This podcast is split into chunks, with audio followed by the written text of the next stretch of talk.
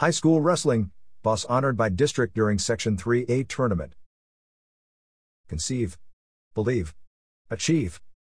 That mantra has been rooted in the success of the Pipestone area school wrestling program since Brian Bos took over as head coach starting in 1996. I've had it on the wall here, inside the PA wrestling training room, for 28 years, said Bos, noting some wrestlers have that message as a body tattoo, Bos was honored during the Section 3A meet with a brief ceremony before the championship round at PA on Saturday afternoon. Public address announcer Tim Darveaux grabbed the spectators' attention with the recognition program put together by PA Activities Director Rick Zollner. It was a neat moment, Bos noted, with the way the crowd acknowledged me.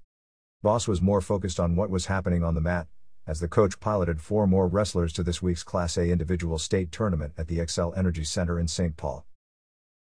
During the past few decades, the Arrows have been a stalwart program in southwest Minnesota.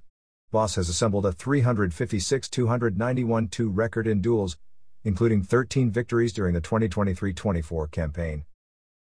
In 2017, Bos' brightest moment, Pa took the Garland as section champion, and a whopping seven competitors qualified for the state tournament that year.